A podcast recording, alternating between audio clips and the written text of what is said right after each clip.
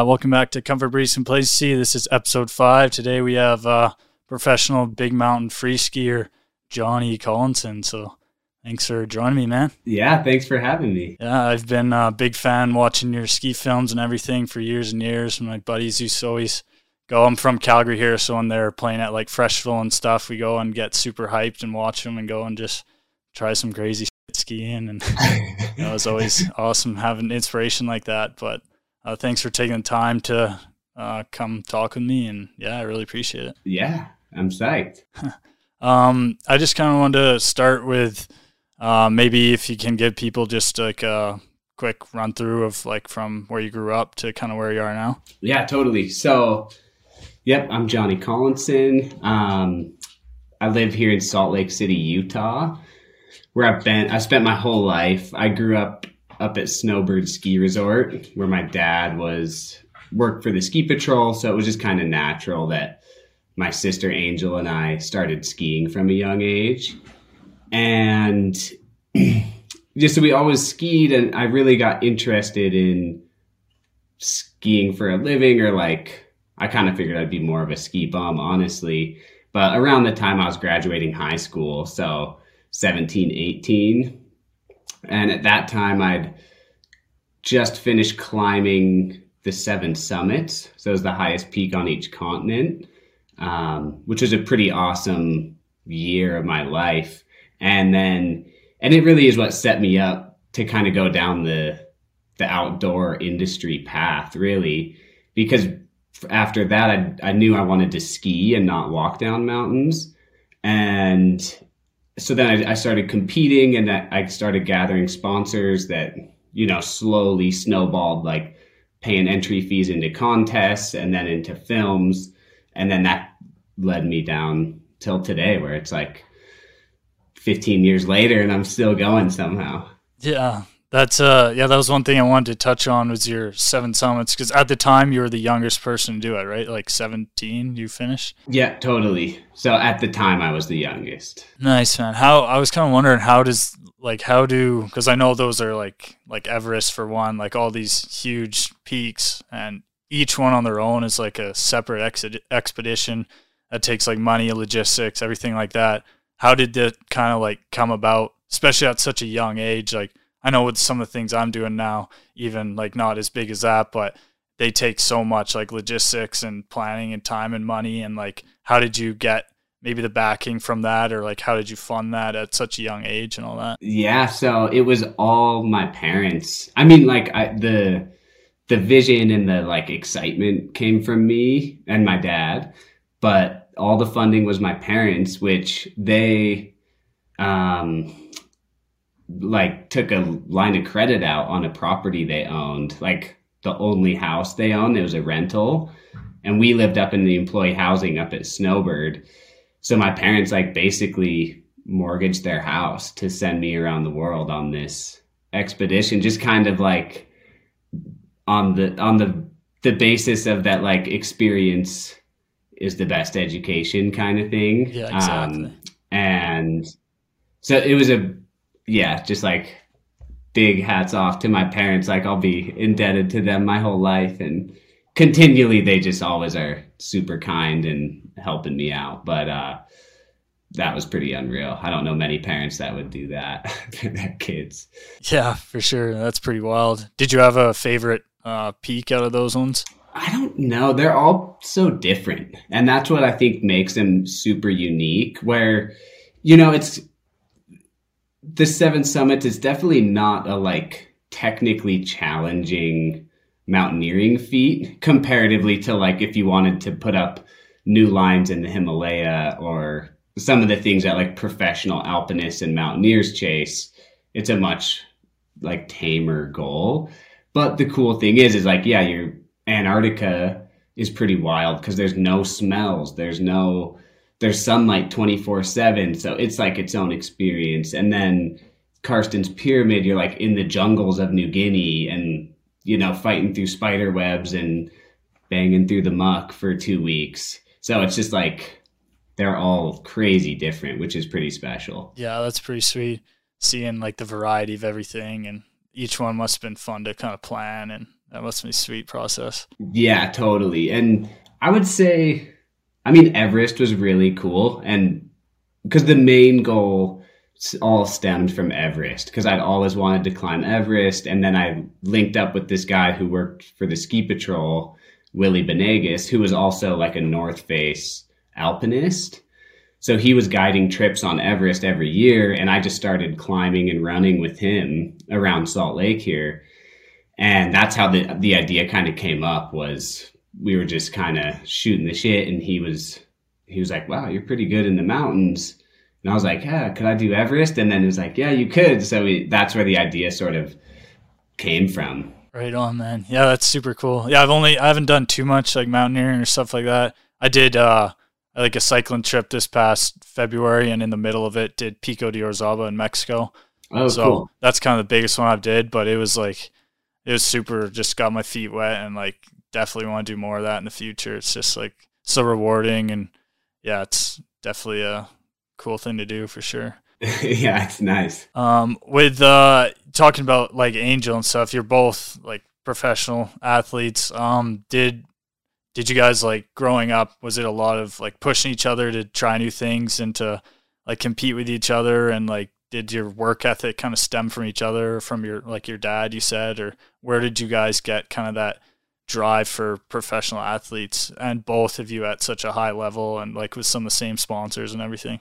Right. Um it's funny because i would i would remember it like as kids being pretty casual. Like we were never competitive with each other or it was never kind of like headbutting of who could be number one.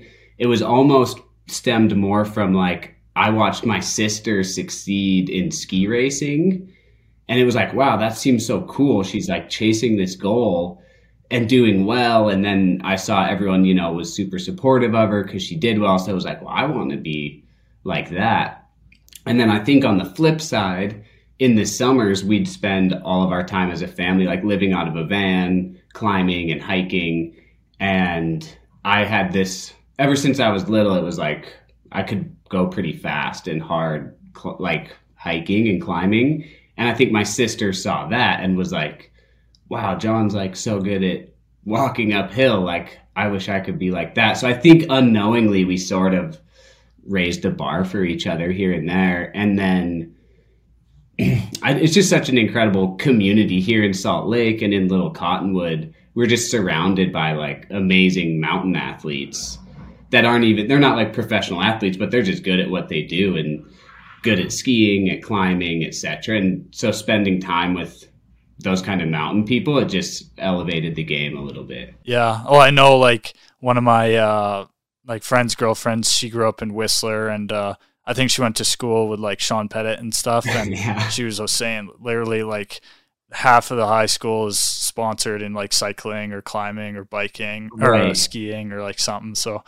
uh, that's pretty cool to see. Like I guess iron sharpens iron. You are who you surround yourself with and stuff. That's yeah, that's pretty sweet to see. Like the yeah. community and it was pretty fun. So my sister did. She retired from skiing this past year, but before that, we did we shared like all the same sponsors and got to film with TGR, and so it was a pretty unique like bunch of years for a ski career getting to travel with my sister, where it was like design meetings with North Face or film premieres with TGR or like actual filming in Alaska. We got to do so much cool stuff as siblings. Like professionally, it was pretty awesome. Yeah, that must be super cool to have those experiences to share forever. Um, kind of with your sponsors. I know you're sponsored by like the biggest ones in the game, Red Bull and guys like that. Where did that kind of? How did? Because I know that's kind of with me. I have some smaller sponsors now, but trying to like take that next step with the things that I do.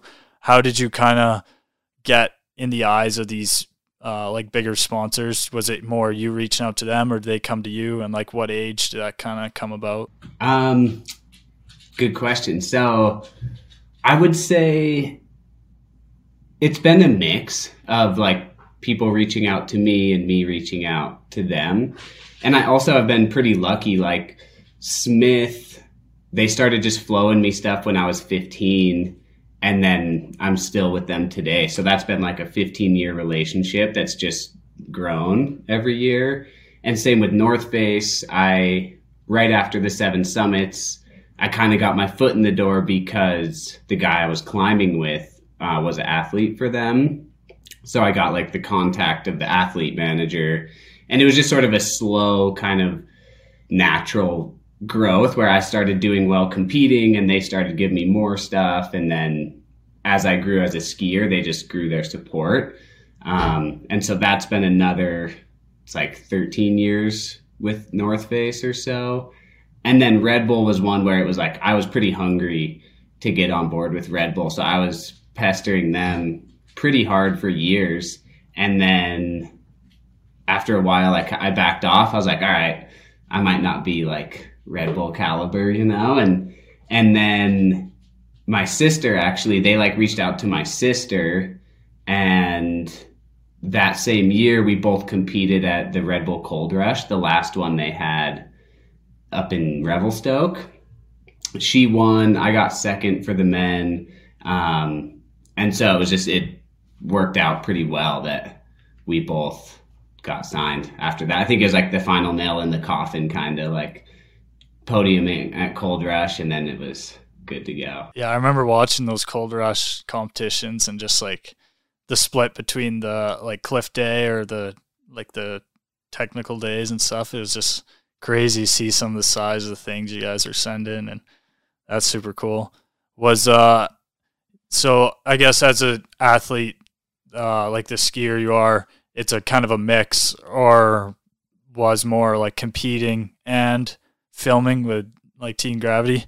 Um, which did you kind of prefer more out of those? Like, was did the did the filming come after you started gaining traction with the competing and stuff, or yeah, how'd you get on with them? And yeah, so that was like that was kind of a funny transition. It was I was competing, um, and I was much more focused on skiing like Ian McIntosh, kind of, or like Hugo Harrisson or something. It was like straight and fast, and and then the the competition circuit introduced this like air and style element, and so that's when they started like rewarding tricks and stuff. So I was like, oh, okay, I need to start doing tricks, and totally shifted my style to try and do more tricks and and it honestly like didn't work out that well for me in competition. It was like I do these cool runs, but I could never land any of them. So my sponsors,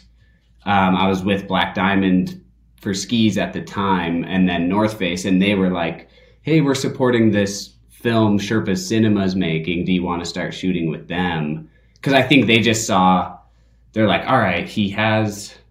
Like the potential, but it's just not coming together in competition. And they actually helped me move over to film, which I was super psyched on and kind of never looked back. It was the filming, it just really gives you the opportunity to like be a bit more creative and you can be pickier with the snow conditions on what you want to ski um, instead of like these stringent rules. But at the same time, it was like the years of competition were pretty rewarding because it is like forced progression almost. It's like you're there to win or there to do as best as you can. And so you see what the other guys throw down, you're like, all right, I guess I got to like one up that. And so it like it forces you to progress and progress, which is cool. Yeah, for sure. Was a lot of your like when you did find out, oh, I got to start like doing more tricks and stuff. Was that a lot of park work or were you doing that off like booters in the backcountry? Like, how are you kind of trying to progress those tricks and try new things? It was. It's funny because like at the time it was pretty simple tricks, really. Um, and so I was yeah I was watching like Pettit segments and like I just want to do like big floaty threes and and backflips and stuff like that. Um, so it was pretty simple, but I did start spending some time on like trampolines and at the water park we have here in Utah. Um, but then it, it just kind of cut short. And then I just started tricking stuff like at the ski resort and, and building some jumps. But I never really put in the legwork I wanted to on the whole trick side. It was like I, I got a few okay tricks, and I kind of used those through my career. And I never took the next step, like really learning and dialing in like a deep bag of tricks, which still kind of haunts me to this day. To be honest, it's like feels like there's more on the table in the the air and style category. Yeah, well, I know like personally, I would always get stoked on seeing like the the backcountry guys going down like the huge lines and throwing these like massive back. He's like the Seth Morrison ones or just stuff like that. Just like the supernatural stuff because you see guys like um like if Bobby Brown kind of came from park background and he'd do like a a backcountry booter se- session, he's throwing these like wild tricks, but it's more just like in that specific uh like you're setting it up for that session whereas like i always really respected and it, it to me it was just the coolest stuff to see you guys hitting like non-touch like first tracks these like sweet just floaty tricks off these like huge lines and stuff. That was always my favorite to see so right. that was kind of the style i tried to ride. That was sick. That was, yeah. it's cool to see. That's i mean that is my favorite for sure. Just like natural features i think is pretty cool. And like that's another thing that's unique about filming is like you can kind of look for features that match your style and the trick you want to do.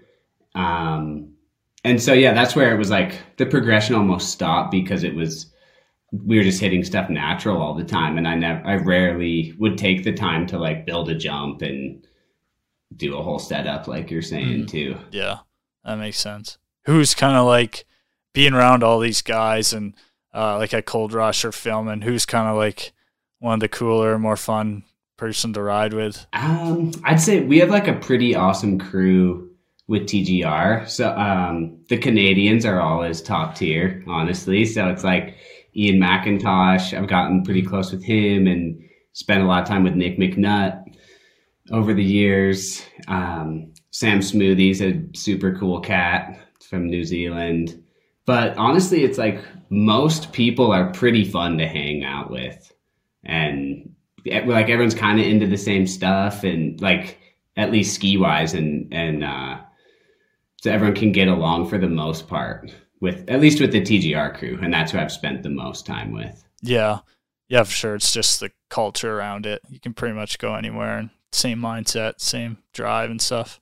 That's cool. Right, totally. Um, did was there a big uh like change or like what did what did people think when it got introduced into the Olympics, like uh, park skiing and stuff?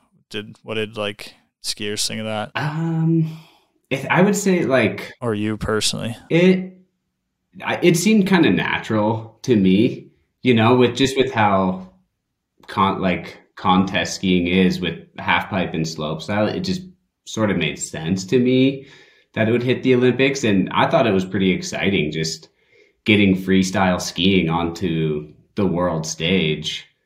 I assumed it would only do good things for the sport. Um, and, and, and like North Face, actually, they made a huge push the first Olympic years, um, which I thought was cool again, too, because traditionally North Face had been like backcountry skiers, climbers, runners. So kind of like pretty grungy, granola y type crowd. And then, you know, one year we had like Tom Wallisch, Nick Martini, Aaron Blunk, Devin Logan, just like this kind of stacked field of Olympian athletes. And so we, I was personally like a bit starstruck. It was like, oh my gosh, like we're hanging out with all these Olympians and like pro park skiers and stuff.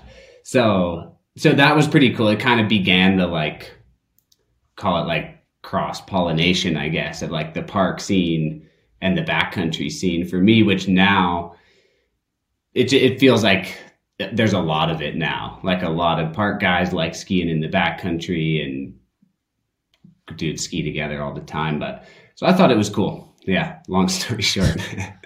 yeah. I know um like speaking of competing and uh you have had a couple injuries, right, with your knees. One came from competition. Yes. Yeah. How's been the like? I've I've dealt with uh not not same level of like ACLs and stuff, but I've had like bad concussion history, and I actually just broke my foot this past summer cycling. Somebody ran me off the road, but oh, um like I know coming back from these injuries sucks and like especially when that's what you base your identity around and like it's taken away from you. How's like coming back from that like helped you grow or learn or uh, I know you're like big into fitness and like did you like changing what you've had to do to stay fit and stay active and what did what you kind of learn from that? Yeah. Um yeah, so I've definitely had a run just like a quick rundown. It was like I blew my first ACL in 2018 and then had like a really strong recovery, was out skiing again, and then re tore it in 2019. And then fast forward, had a pretty good recovery, but then it was like COVID happened. And then the next year, blew up my other knee, and that was like patellar tendon, ACL, PCL, MCL, meniscus, kind of just like full doozy. And so, yeah, I've learned a ton, like both physically, mentally, emotionally, the whole gambit has gotten run through. Um, and it's hard to, it's like, of course, I wish I never would have got hurt, but at the same time, I have learned it's changed me so much fundamentally as a person, and I've learned so much that it's like, I honestly wouldn't give it back at this point. Because like you're saying it i was pretty into fitness before but not like i am now and not as holistically as i am now. Um, so i appreciate that. It was like it really gave me the opportunity to opportunity to just like really dive into fitness and nutrition and all these things that like that i care about a lot as an athlete and so it it just seemed fitting to kind of give 100% into the rehab and then it it felt like it would treat me better as an athlete on the tail end anyway. Um, and, and other than that, it was the hardest thing to deal with was the identity crisis for sure. Um, and that was mostly due to this most recent injury because it was like a full, almost full two year recovery. And that, it's just like a long time to spend outside of the industry. I wasn't hanging out with any of the crew in the industry. So it felt like I was kind of like gone and forgotten about. And then, um, so I had to just really buckle down and be like, you know, why am I skiing? Like, why do I want to ski again? What's my place in the industry, in the world, etc. And I really had to take like a deep look at it, and it had to, like my return to skiing had to really be because like I want to ski again um, not because I think I should be or I think people want me to be. It had to be like because I really want it. Yeah, yeah, it makes sense. That it's just such like a long road, and especially when you know like you've been through it already, you know what's to come, and that that must be super tough.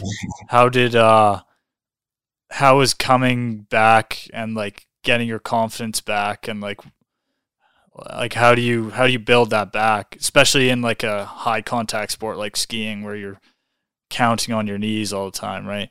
Like how do you get that confidence back? Does that does that come from all the work being put in in the gym and rehabbing? Yeah yeah so for me especially it's like putting all my effort into the gym that i can is pretty key because then it's like you know you start at the very beginning and then it running through every exercise and every like sort of stress that we could place on the body in the gym setting. So it's like a pretty safe environment, but you're trying to like elevate it as much as you can. And like, and so that the physical strain of that is like, you know, it's building up the good muscles, helping your, all the stabilizers in your knee. And then it's also mental for me where it's like, I've put in all that work and I know I have, and I know that my knee feels good, you know, jumping, doing box jumps or like split squats, whatever the exercise might be, or like direction changes running. It all just kind of clicks in mentally to like build that confidence. And then a huge one too is like being able to go mountain biking and do some other kind of fast paced sports before skiing helps build the confidence and and then beyond that it's it's really the return to snow is like a big question mark always. It feels like it's it's like all right, my knee feels really good in the gym, on a mountain bike, running, etc. But I never know until I actually go skiing how it's going to feel. And I just have to go into that first day like pretty confident and not I try not to worry. I try not to stress about like what if this or what if that. It's like my only focus can be like, all right, this is going to be awesome. I know how to ski really well, and I'm just going to apply those skills like to the mountain. And then I I go ski, and every time I've done it, it's like been no issues, and and then the confidence just like you're already starting at a good spot, and it's just builds and builds, and and then it's just taking it easy. So like for me right now, it's the fine balance of like wanting to send it because I'm so hungry, and then I'm like, all right, gotta rein it in, chill out, because I don't want to be couched again. So it's like a defined balance.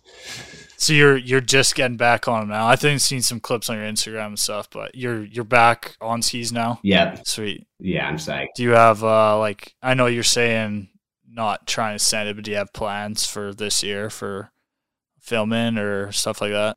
Yep. So I'll be my main focus is going to be like filming my own YouTube series, and because there's like a ton of stuff I want to do. That's it doesn't really make sense to do a full movie or something else. It just feels like it'll be a lot easier to do a YouTube series and like a better way to get it out there. So it'll be like a little more casual and a bit more objective based. So instead of like building jumps and hitting big cliffs, looking to do a bit more like ski mountaineering type stuff and try and go ski some like big lines in the Wasatch, but get it in good conditions and ski it fast is my goal at least.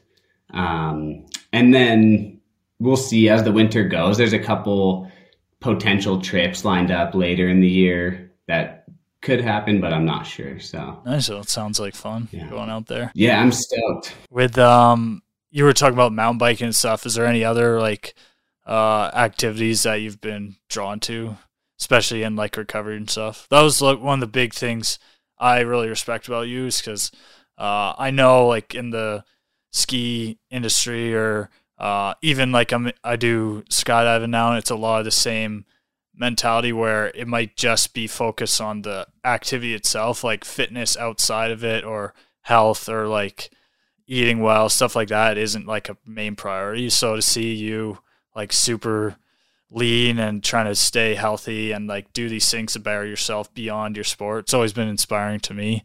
Um, do like mountain biking, other stuff. What other kind of activities do you do, like living in Utah or that you like to do? Right. Cool. Well, thanks, man. I appreciate that.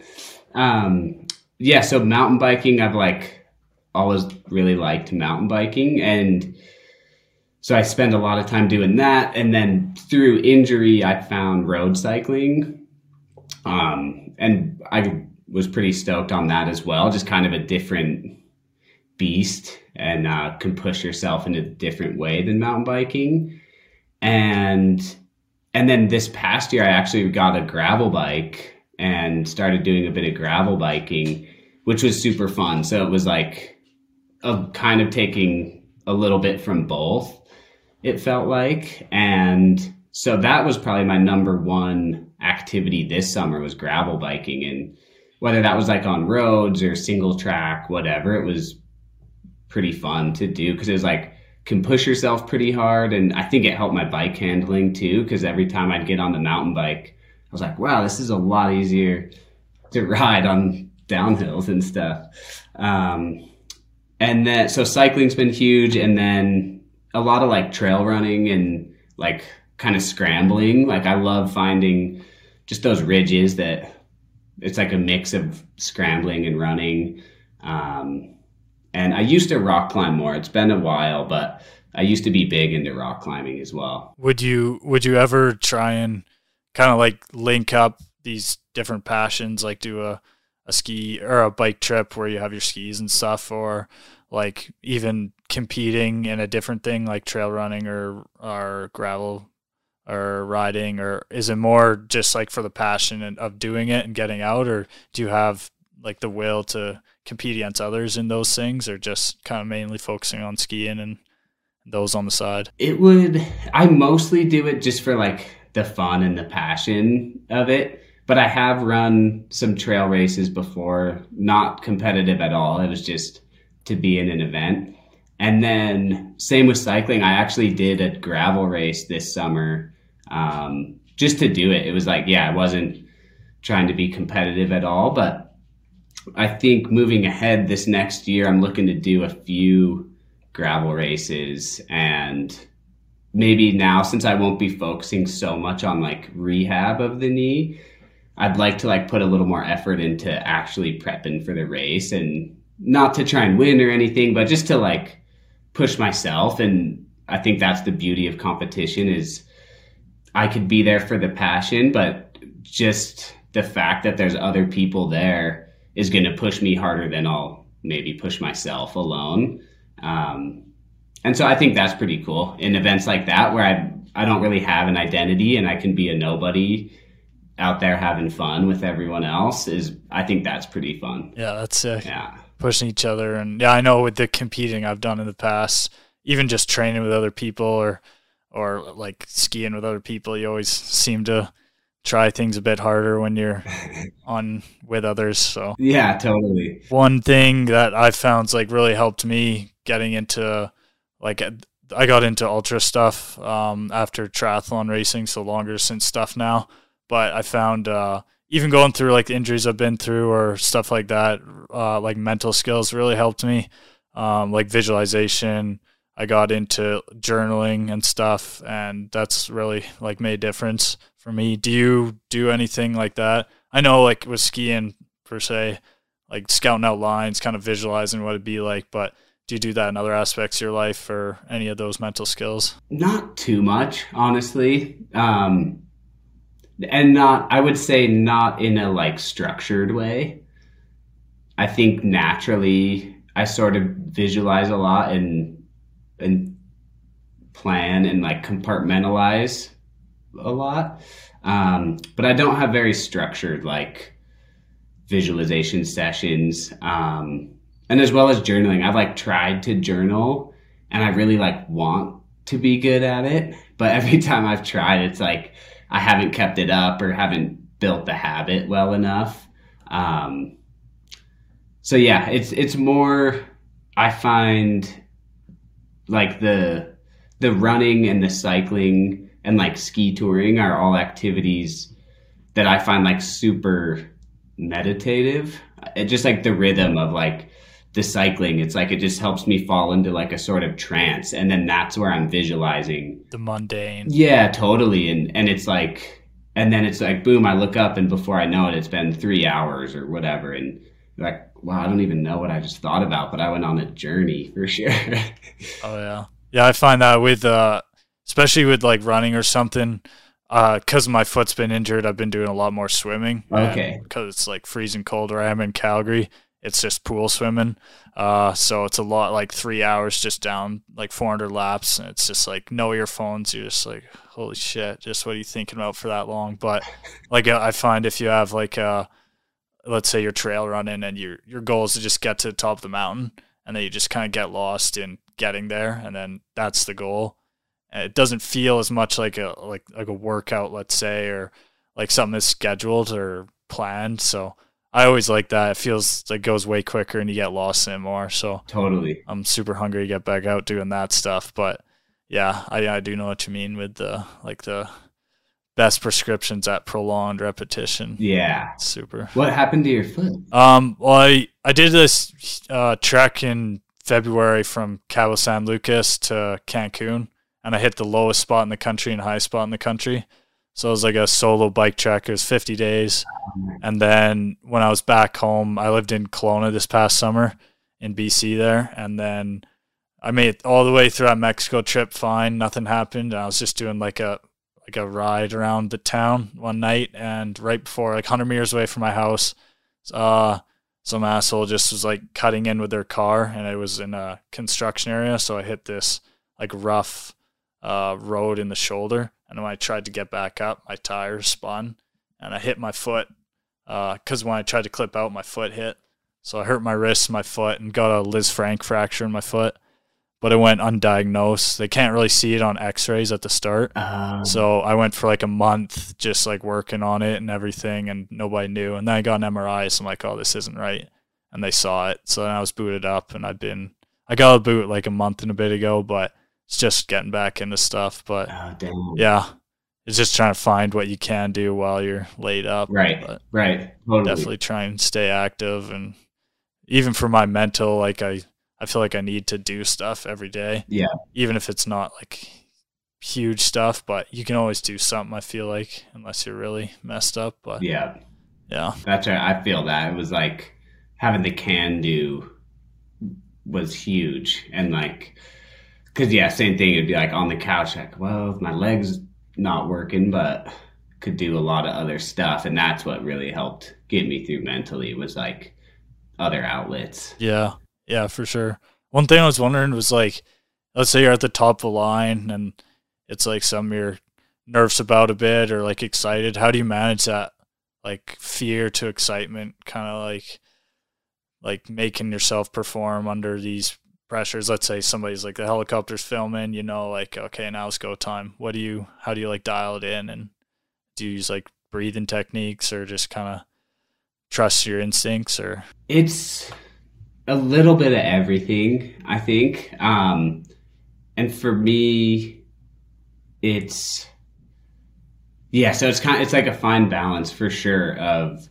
like what's tr- fear versus just nerves, and and if there's yeah, and if it's something where I'm like scared to do it, and I'm like weighing the consequences of like how bad I could get messed up, it's probably not worth it and I'll probably write it off.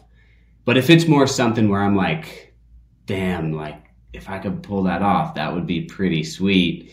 And it and it feels like a high success rate, then I'll probably do it. And then and and how I like to look at a line too is it's like I'll look for landings good landings and then look for the takeoff to match up and then how the line works out. So I kind of work my way bottom up a little bit and and so then it's a pretty slow process. Like we spend quite a bit of time looking at lines uh, before we ever go to the top. And especially like the gnarlier the line, you can spend as long as you want looking at it and planning it. And and so for me it's like all right choose the line. And then there's usually like a bit of a range of like what you feel is going to be like pushing it in one regard um, before you know you're going to go like beyond your limit. And i try not to push beyond my limit too much um, or I, it's been a while since i've like pushed beyond my limit i feel like but um, and then from there it's kind of i use I would say I like compartmentalize a lot. And it's just from there, it's like, all right, get to the top. And it's like, all right, I made this decision for X, Y, and Z. Like, I know it's in my skill set. I hit airs this big, or like this trick is totally in my bag, whatever it might be. And so then it's just fit, like really focusing on the minute details and then, and focusing in on those details sort of helps take the edge off a little bit because then I'm breaking it down piece by piece instead of like, all right, this line's 3,000 feet. I got to nail it all. It's like, all right, first nail that left footer. Then you got to hit this exit air. And so just breaking it down piece by piece, like helps make it more attainable, I guess, mentally. Um, and then from there, it's just sort of like identifying like backup plans or, X factors. Like, all right, if there's a slide in this zone, I got to be here. And that helps me out too, is just having like a real solid plan of like, if things do go wrong, I have somewhere to go. That helps me feel a lot more confident as well. Yeah, I know personally, like my Mexico thing per se, it's so many days and it's the same kind of thing you're talking about. You can't really look at it as a whole. It's just such a undertaking or some you have to go kind of day by day or like you're with your line piece by piece. So that's that's super good skills for people I think. Like in even just daily life, not trying to look too far ahead, just kind of taking it as it comes, and it's super important. Or otherwise, you get kind of caught up and everything. But yeah, those are super good techniques for sure. Yeah, it can just be super overwhelming, you know. And so it's like, all right, I have this big like overarching goal, and then like got to take the first step, second step, work your way through it. Yeah. So it like personally, did have you had like big, let's say, goals in the sport, or has it kind of always been for you just like taking it like day by day or year by year, just kind of like how have you um because I know with like your seven summits, like that's a big goal and you'll be like motivated by that, but I'm sure you have to be process oriented going from like, okay, I can't worry about the other ones now, gotta worry about Everest and get that one done, then like move on. Has your career in skiing been like goals you want to check off and like got there, or has it kind of just been doing what you love and then just everything comes with that? It's been a little bit of both. And I would say,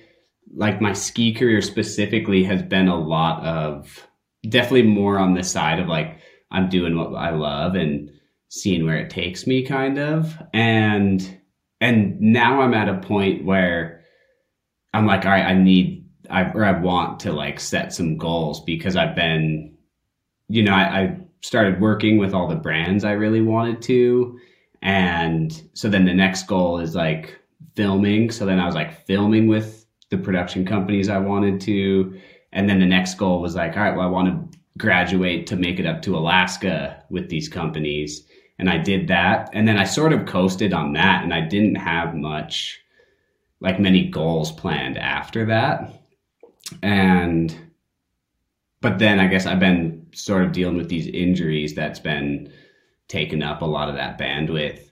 And now I'm at a spot where I'm like really wanting to dial in some more goals and and because I've had these ideas floating around for years and I'm like, all right, I need to make it a more actionable goal and like really break it down and and figure out what it's going to take to get there and make it happen. Okay. Nice. Do you Yeah, so kind of like circling back to like a goal thing okay. now. Sweet. Do you I know you said Angel's done uh, like professional now. Do you have an idea in your future how long you'd like to do that, or is it kind of just once you make these goals and achieve them, or just take do as long as you can, like? Or in your mind, did you have an idea of that at all, or no? Um, not not really. And it's like it's funny because I want to do it as long as I can, but then at the same time, I'm like, I don't want to be that crusty old guy that's everyone's like, damn, he's still around. Like he needs to get out of here.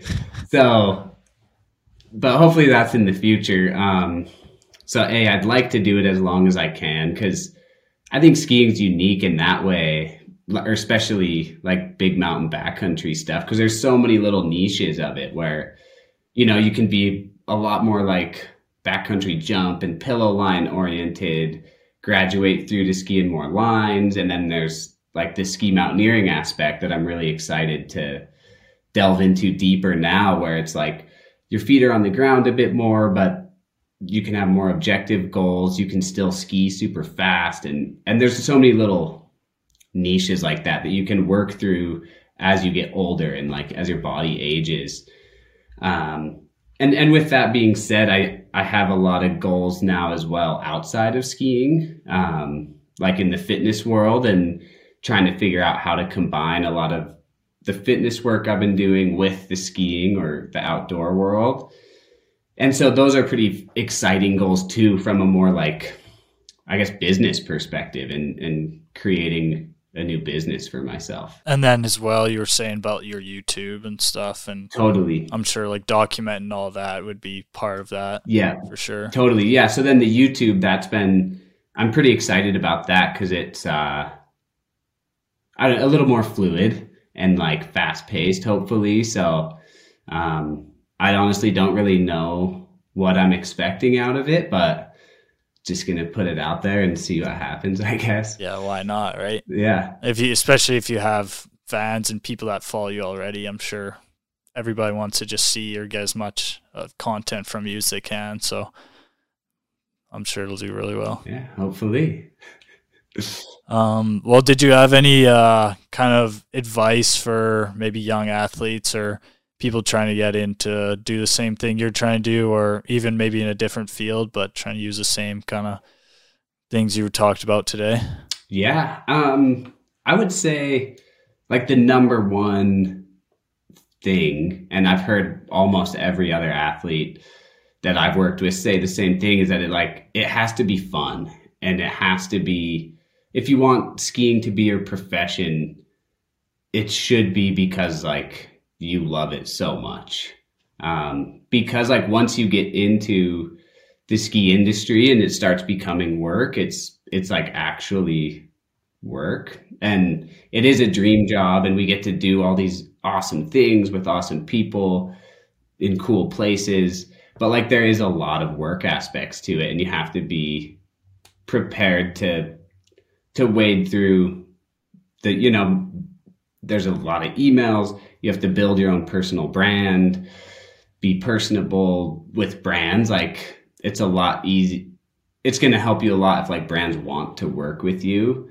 Um and and then above all that you still have to love skiing or your sport like more than anything else. And it's pretty easy to get like jaded on one thing or the other or maybe something doesn't go your way and you want to be pissed off at the industry, but all of that like really can't matter. And um, you have to just like love the sport a lot.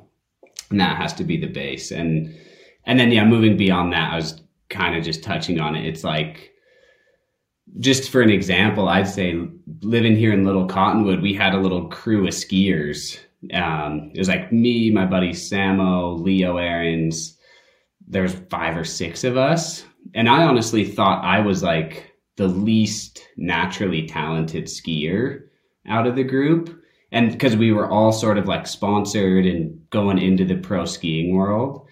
And for some reason or the other, it's like not everyone made it through the gauntlet of the industry. And because it's like you got to work with brands be easy to work with, be nice, manage your social media now, come up with ways to promote yourself, still ski a lot, still love it. So there's like all these moving parts and your talent on skis might not be like the only thing necessary. There's like there's a lot more involved. Did when you were growing up, did you have other jobs besides skiing to like supplement that, or was it always just skiing? It was. uh I from when so like after I did the seven summits, um, that's when I yeah started skiing more, and there I worked construction for a bunch of summers, just sort of odd jobs, like nothing official. It was like all under the table, like building decks and fences and stuff like that. Um, and I did that for quite a few years but I also I had a unique opportunity because like my family and I built a house together and and we built it all with cash. So like I didn't have that many bills, honestly. And that's kind of what helped me out a lot. When I started skiing, it was like I was making a little bit of money from sponsors. And then in the summers, I was making some from construction. And I just didn't have that many bills.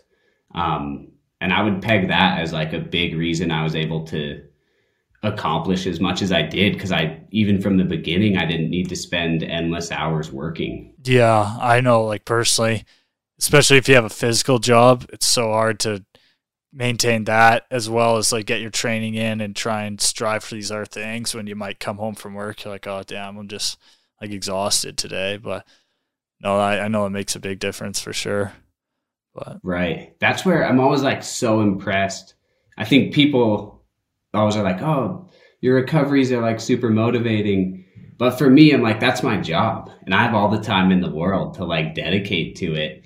And I'm so impressed with people that have a normal job, a family, etc. And it's like they get hurt or so, something, and it's like they got to do that PT on top of all their entire life. So or even just like you're saying, just normal without an injury, like training, doing the sport you love, working full time, figuring out life stuff. It's like there's a lot to juggle for most people. Yeah, yeah, for sure. I do think that if you do make it through that, it can build like a crazy work capacity. Kind of like the more you do, the more you're able to do, type of thing. Right. But yeah, it's if you're yeah, if some people's situations definitely you'd have to be like super dialed in with your goals and everything to make it work if if you're in situation especially if you have to provide for people and stuff but yeah.